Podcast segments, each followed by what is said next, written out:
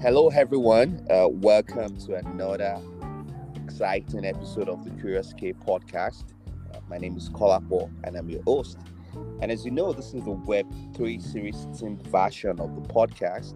And in the course of this series, I'll be having amazing conversation with founders, key stakeholders across the African continent and beyond on demystifying Web3 and the opportunities in the space. Uh, so, the essence of this series is to explore the Web3 landscape. And the first series on this episode was focused on blockchain game. And in this episode, we'll explore Web3 application, decentralized autonomous organization, also known as DAO. And subsequent episode, we explored DeFi, stablecoins, privacy, and digital infrastructure, and the creator economy. So you should watch out for that. And this episode features Philip Inquam, uh, who is the technical lead on neural research at Centurion Cancer Treatment Foundation. He also works as a technical trainer at the Bulb Africa. Uh, so, Philip, welcome to Curioscape Podcast. It's an honor to have you on the show today. Yeah, thank you so much, Paul, for me. Absolutely, it's it's great to have you. So, how are you today? Um, I'm very well. Um, your technical things since we started the day, but it's going on perfectly well. Well, perfectly well. Yeah. All right, great. Uh, so l- let's just start with getting to know you. So can, can you tell us or share with us your journey into tech? All right. Um, yeah, thank you so much for that. My journey into tech, um, I started quite young. I mean, and um, so apparently, what I started with, a couple of things I started with, were not things I ended up with, and Mm. as though uh, I've, I've I've gone around the ecosystem and seen what I really love, and following the advent of things. So, when I was in my high school, I started out with um, ethical hacking and cybersecurity, right?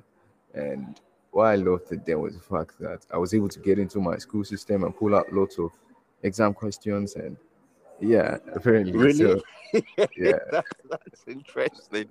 so so that was where the passion came from from the idea that oh i can actually do any mysterious thing with with with tech right i can do anything i want i can bypass anything right break rules and all of those things so that was where the, the interest and passion came from sadly so um and then when i was done i when i go into uni um going to medical school precisely amazing.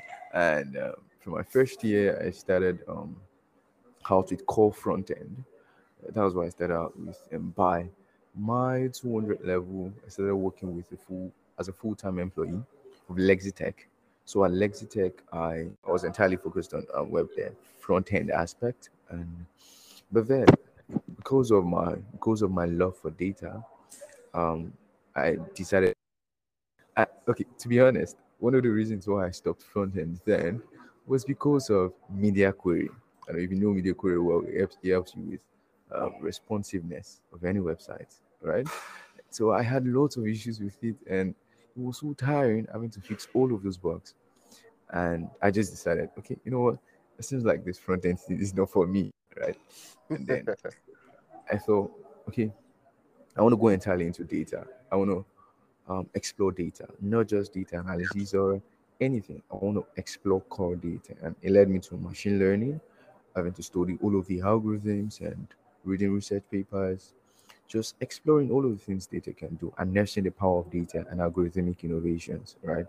So that was literally where my interest stemmed from.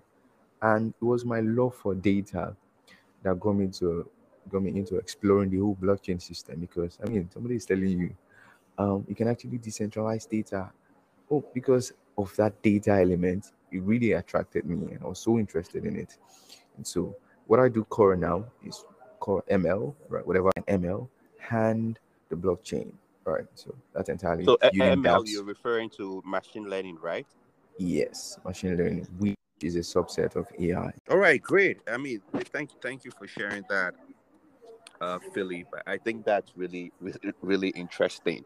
And I mean, I just want to ask a follow up uh, question in terms of uh, I mean, your passion getting into. Were you self-taught all through, or did you go through through any structured program? All right, when I tell most people this thing, I, I, think they tend not to be because classroom person, even in high school, even in uni, I am not this classroom person. So all of the things I learned, enta- everything entirely self-taught, self-taught, entirely. That, that that's amazing. that's that's really amazing. Yeah. All right, yeah. So so l- let's get into like the core ideas of Web three. I mean, when you were talking about data and you mentioned it's really exciting for you if data can be yeah. decentralized. I mean, what can you do with that? Uh, so, so tell us what are some of the core ideas? I mean, of Web three as it were. All right. Um. So before we can actually explore the core of attractive, I mean, it's the whole polar thing about it, right? It's the whole core element about it. We need to start from the ground up, right? So the old Web three comes from um, Web 1, right? Web 1, Web 2, Web 3. And so when the internet came about, we had the Web 1 era where so you could only see things on pages, click on hyperlinks, and only see things on pages like flyers, right? And then because of the limitations of these things, we, we proceeded to Web 2 where we had much more dynamic and interactive pages where people can actually launch their data. Compared to Web 1, we just saw static pages. We could not impute anything. So the creator on the other hand, or the developer on the other hand, could not actually harness any data, right? Except if US. So they could not harness any data. Compared to the Web 2 era where we had interactive and dynamic pages, where we had lots of people impute data. And so it's consequently the creators or the developers have to gather a whole lot of data from the users, imputing all of these informations because you know dynamic and interactive pages. And then this led to lots of harmful things right? People began to explore the data we get from users and um, do lots of things with them right? We've seen hard we've seen lots of cyber i mean issues comes from the fact that okay creators have data from people and one of the most complex things as a machine learning engineer sometimes i realized that most of all of these algorithms, for example, I'll pull out the TikTok um, recommended system algorithm. So recommended system algorithms are the likes of these algorithms that you feed in with data and recommend things to users, right?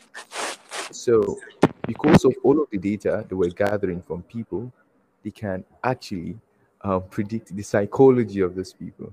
Right. Mm. So because I can predict your psychology, I can pull you all around here and there, the whole the whole ecosystem. So it, it's Web 2 resulted to um, people's mind, con- consumers' mind being manipulated, right? So that was the core point for me, right? That was the core point, the fact that many people can actually get this data and manipulate human minds. I mean, if you know, there is a course currently that I really love, right? I, there is a course by Stanford University called Symbolic Systems, right? Symbolic System um, focuses on human mind psychology and how you can infuse that with AI and um, ML, right? Core ML. So you can actually understand how people think, right? And implement it into an AI system, gather their data. And so because of, yeah, literally, I mean, amazing but manipulative things. So re, um, knowing all of these things, I just resulted, okay, you know what? I heard about the blockchain. I mean, it started off as this crypto thing that can be hosted on several nodes and not a central server. So there is no central. So, so, so, what? So what do you mean by nodes? I mean, for the non-tech uh, listener, all right, trying all to right. just follow up with the conversation. All right, good. So just imagine the break. You have a whole glass, right, and that glass, right, into several pieces.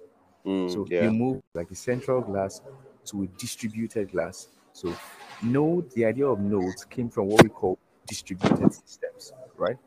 And the idea of distributed systems is you don't necessarily have to have one central authority managing everything. You don't have to have one central server managing everything. So you can split a server and uh, you can distribute a server. That's the idea. Can distribute a server so much so that every single person, which is a node in that network, is a participant all of them make up the central server. So it's not peculiar to one particular central authority. Okay. So the node is just like that broken glass, that piece of the broken glass, right? That make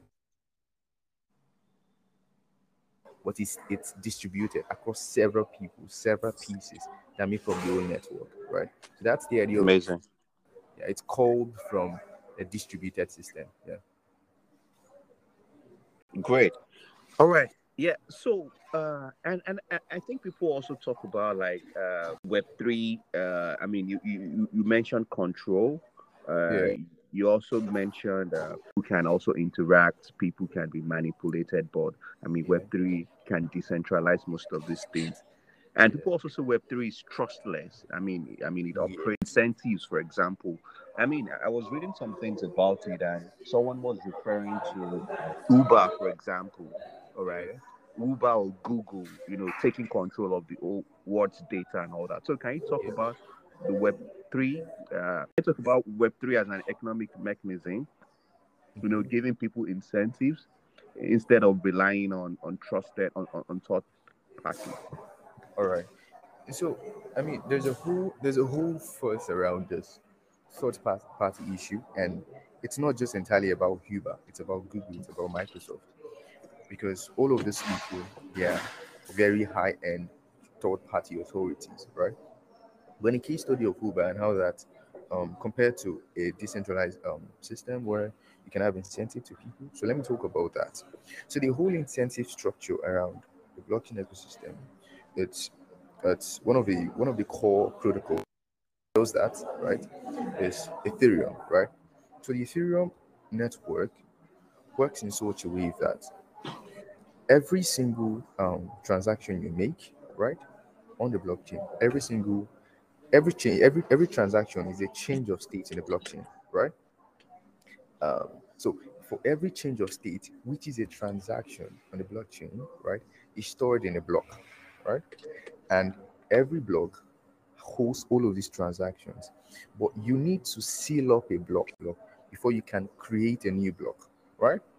So if you and I send uh, make transactions, we're sending anything, we're making changes on the state of the blockchain, up the whole transaction and validate the whole transaction. Who do that? We have what we call miners. So in the course of having to bundle all of these transactions in blocks, there is a particular thing you would find which is called a nonce. I mean, I don't want to go into whole complexities, but I'm trying to simplify it at this point. Yeah. So there is a particular nonce you would have to find, right? And you can only based on certain computations. So you need high-end systems, very high um, computing machines, right, to do all of these things.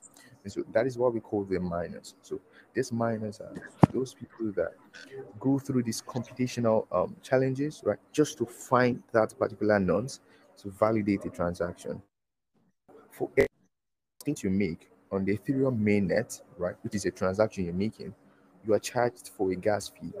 And where did gas fee came from? Gas fee came gas fees came from what we call the Turing halting problem, right? So because the Ethereum network, the, the blockchain is a, is a Turing-based machine, it it follows the Turing um, laws, right? So what happens is that in the Turing machine, there is something we call the halting problem. And what is the halting, halting problem? It's a it's a law that states that you cannot, no algorithm can precisely determine if um, a particular function would um, a particular loop would be infinite or finite, right? So it's a, the halting problem literally states that no algorithm, nothing, right, can determine if a loop is infinite or finite. So if you run a loop, right, you attach conditions to it. If you leave it, if you leave that loop like that, no algorithm mean if it's infinite or finite. So because we cannot build um, the blockchain around any infinite thing, and where nothing is nothing is um, being regulated, right? So we need to attach a regulation, a limitation on the blockchain, because halting problem is a problem of limitation. So you cannot limit things that happens on the blockchain. We need to do something. We need to create a limitation intentionally. So that was where the gas fee came from. If you don't have a gas fee, you can never change the state of anything on the blockchain. You can never make a transaction. So you need that gas fee. It's a very, very small, minute fee that you have to pay before you can do anything on the blockchain, right? So that's it. All right, Re- really interesting. All right. So, in terms of the core ideas of Web three now, I mean, we, we can see it's decentralized. I mean, uh, it is trustless. It has native payments, and uh, it's also permissionless. Uh, I think there was the time I was hearing you speak, and you mentioned maybe uh, permission and permissionless network. But of course, we'll get to that in the course of the conversation. All right. So, Philip, let us know. So, why is Web three important? What is why? I mean, I mean, this is like new technology that is believed that is going to transform all industries. Why? Why? Why is it important? What makes it so important? All right. All right. Good. So, how that pertaining to incentives, right? Gas fees can be paid to miners and all of those things, but I won't go into the complexities of that. But another way, so important is to provide us um, to protect from cybersecurity issues, right? So if you have all of these trusted parties, if you have no, I say a trusted party, if you have all of these third party um, organizations, right? Security is not so guaranteed, right? And the security on the blockchain is so guaranteed because it's a trustless thing, it is entirely guaranteed. So one thing is it's all the security challenges surrounding um, the internet and the web ecosystem, right? Another thing so you can't have your system acting too easily, or banks can be acting too easily and get your money stolen and all that. Exactly. So in the blockchain, the blockchain we call it a cryptographically secured space, right? It entirely secured um, um, cryptographs, right? Lot of mathematical computations that most people can, nobody can actually reverse them, right?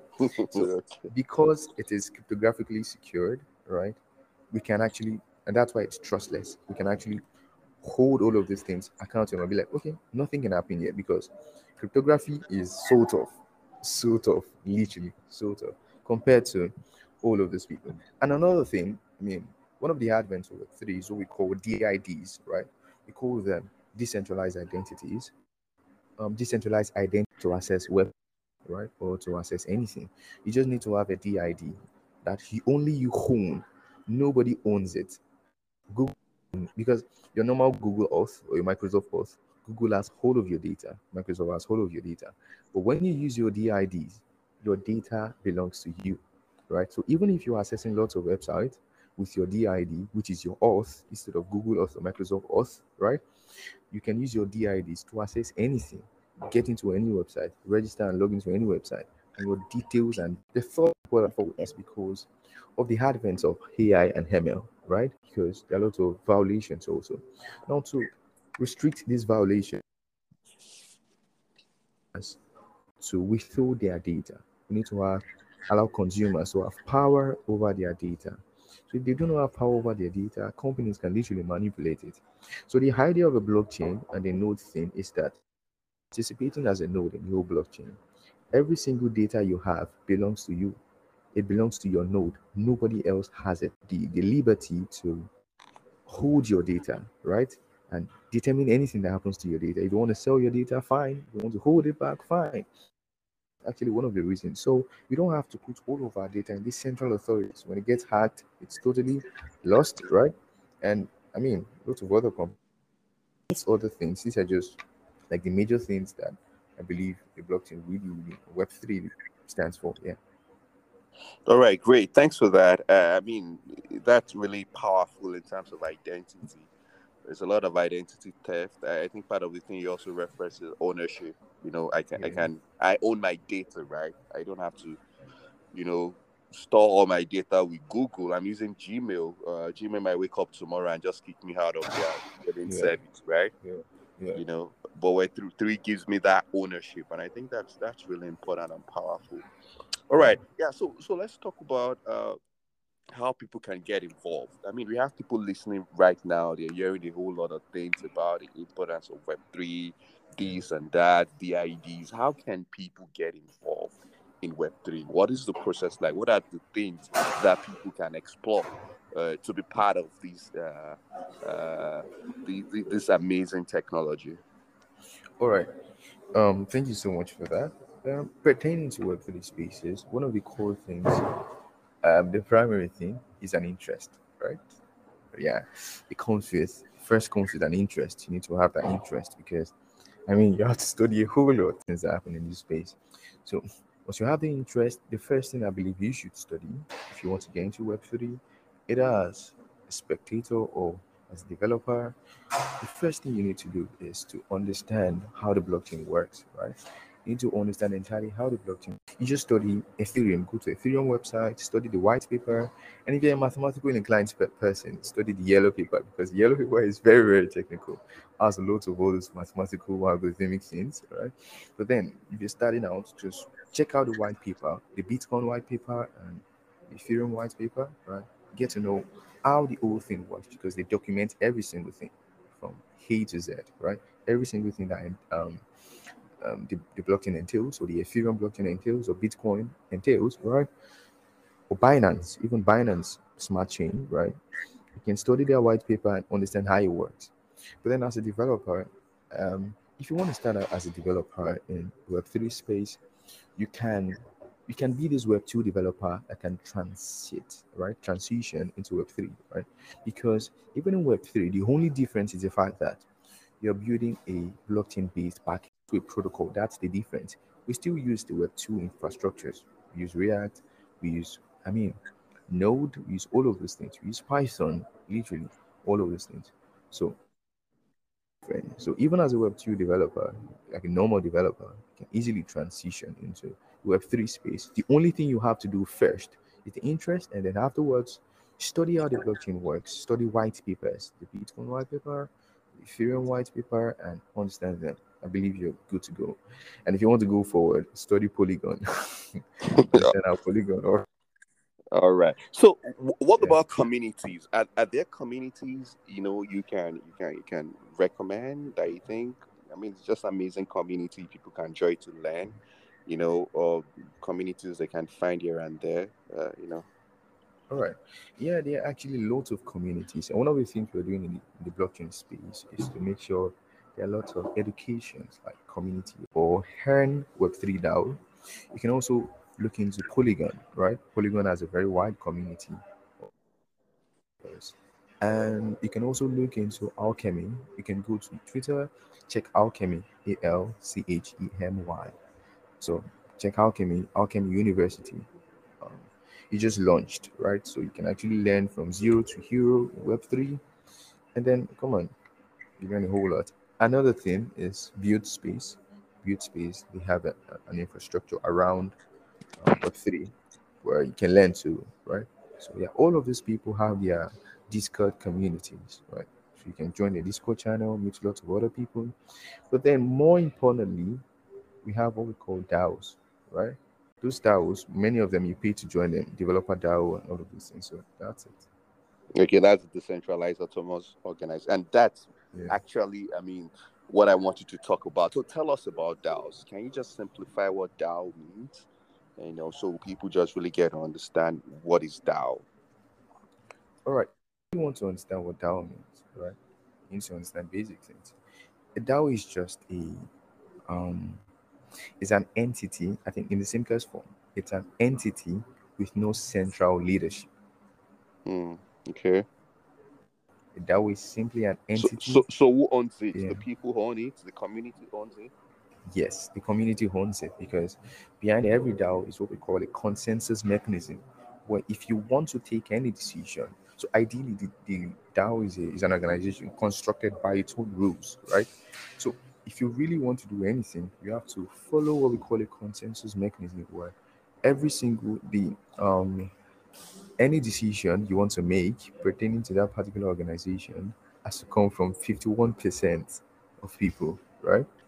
So the the larger the votes, the more viable the decision, right? So you don't make one unan you don't make one um, central decision. You make unanimous decisions. Everybody makes decisions. so that's just a simple idea of a DAO, right? So yeah, just, yeah. And how does that connect to to smart contracts? Okay, good.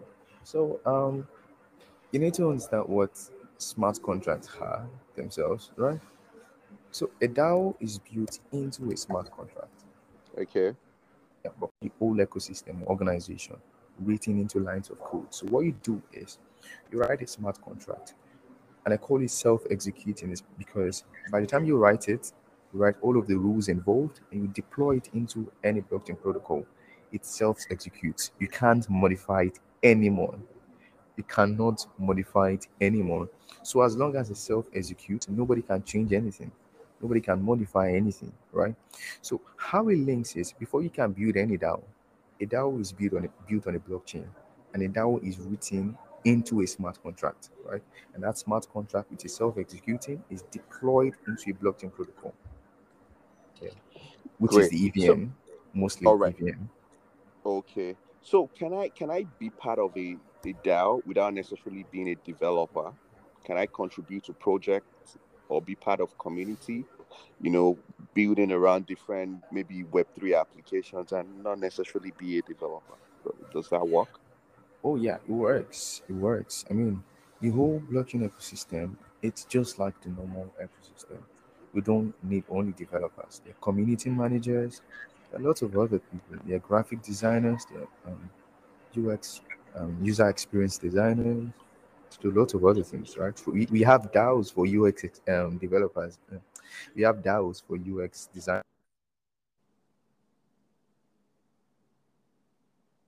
Um, designer DAO, designers DAO. So you can join that DAO as a UX designer.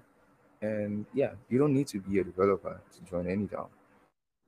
Spectator, you can be a program manager or a product manager, right? So yeah, that's it. All right, cool.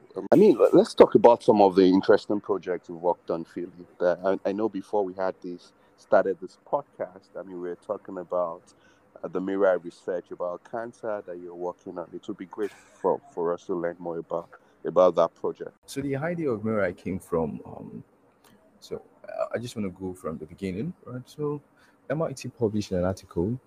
Um, MIT Research precisely published an article on Mirai. It was an algorithm they developed, and this algorithm was supposed to do what we call breast cancer risk assessment algorithm. So, from a simple mammogram, it can detect if a particular patient in the next five years, the risk of that patient having breast cancer in the next five years, right?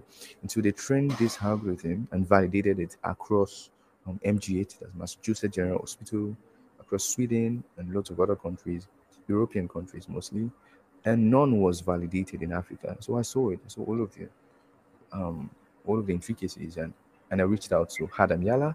So Adam Yala and Regina Barzilay built it and so I just we just talked to them, right?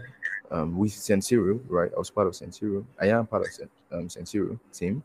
So we just had a um, meeting with them, struck a partnership. Okay, we can actually validate this algorithm across our own data set. So we can gather data set from sub-Saharan Africa and validate this algorithm. So we see the performance of this algorithm on black populations, and you can know where you're building your infrastructure around.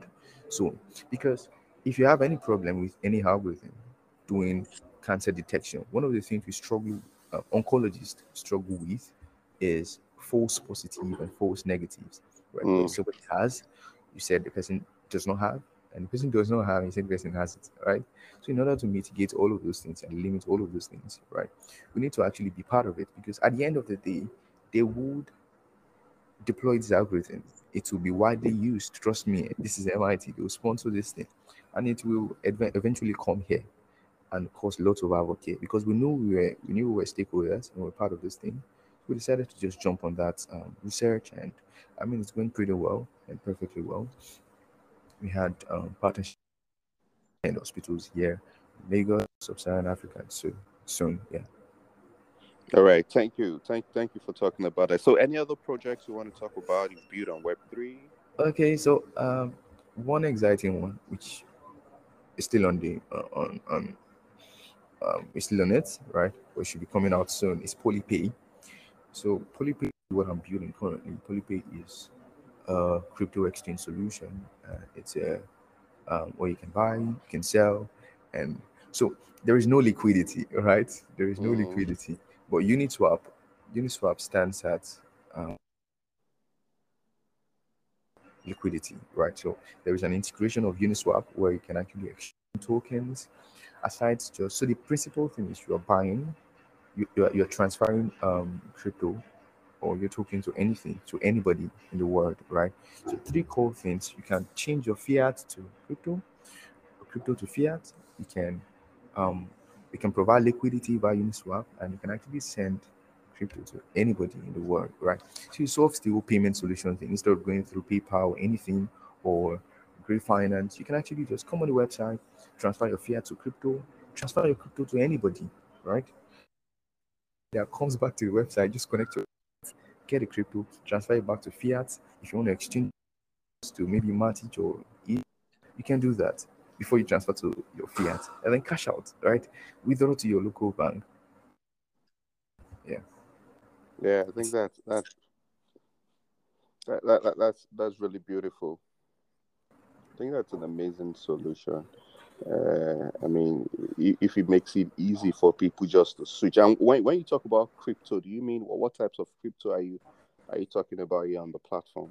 Is it just Bitcoin or other other uh, cryptocurrencies? Supported, right? You can have um, okay. All right, great. Yeah. So, Philip, is there any other thing you'd like to share with us as we round off?